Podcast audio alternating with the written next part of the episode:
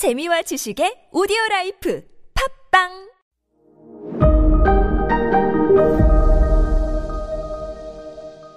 네, 여러분 안녕하십니까? 역사 스토리텔러 썬킴 인사 드리겠습니다. 자, 지금 어 오시오 헤이하치로와 데라코야의 등장 등등 이 말씀드렸던 요 시기가 1830년, 1840년 요때지 않습니까? 이때 이때 세계사적으로 중요한 일이 터지죠. 일본 바깥에서 중국에서 뭐가 터지나요? 1840년에 맞습니다. 인류 역사상 최악의 부도덕한 전쟁 아편 전쟁이 터지죠. 청나라 박살납니다. 청나라 입장에서 봤을 땐 창피한 거예요. 어, 제가 중국사를 뭐 할진 모르겠지만 아편 전쟁은요. 청나라와 영국이 붙은 전쟁이 아니에요. 아편 전쟁은 청나라와 동인도 회사라는 회사가 붙은 거예요. 회사랑 싸워서 졌어요, 청나라가. 회사랑 얼마나 자존심 상하는 일입니까? 어쨌든 간에 이거는 뭐 중국사 편에서 말씀드리겠고 청나라가 박살나죠. 홍콩이 영국 식민지로 넘어가죠.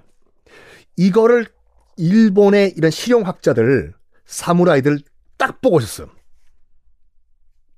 다음은 청나라 다음 타겟은 서양 세력들의 다음 타겟은 우리 일본이다. 라고 정확하게 파악한 실용학자 중에 요시다 쇼인이란 하급 사무라이가 있었습니다. 우리 일본이 다음 타겟이다. 우리 일본이 힘을 키우기 위해서는 일본 가지고만 가지고 안 된다. 조선과 만주를 점령해서 식민지로 삼아야 된다. 라고 하는 이른바 정한론이란 이론을 만들어낸 삐이 바로 요시다 쇼인이에요. 봐봐요. 당시 조선이지 않습니까? 대한민국이 아니라. 그러면 정조론이 돼야 되잖아요. 조선을 정벌한다. 정한론이라고 한 이유가 뭐냐면 이것부터 마, 기분 나빠요. 그 임나 일본부설이라고 해가지고 그 일본이 어 이 사만을 통치했다. 마음 변한 지난 말도 안 되는 또 그 얘기 했잖습니까? 그건 이 일본 측에서도 이제 그건 거론 안 해요. 너무 말도 안 되는 황당한 얘기이기 때문에 그 얘기를 한 거예요. 요시다 쇼이는요.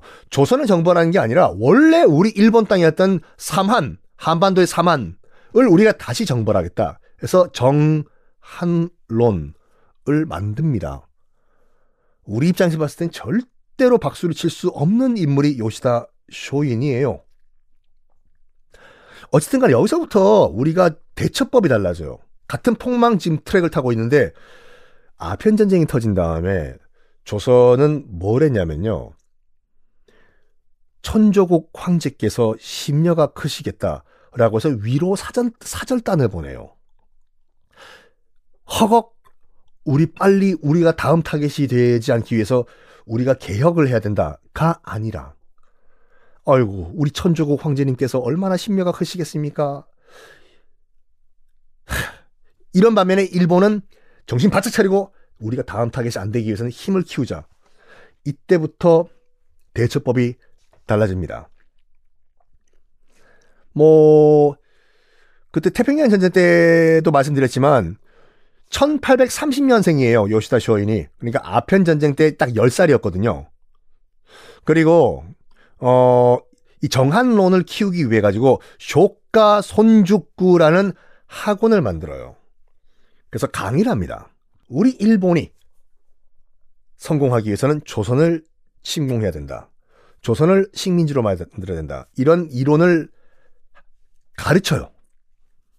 뭐 기억하시겠지만 여러 하급 사무라이들이 제자로 들어와요. 그 하급 사무라이 중 제자, 요시다 쇼인의 제자 중 한 명이 바로 이토 히로부입니다. 라고 말씀드렸죠.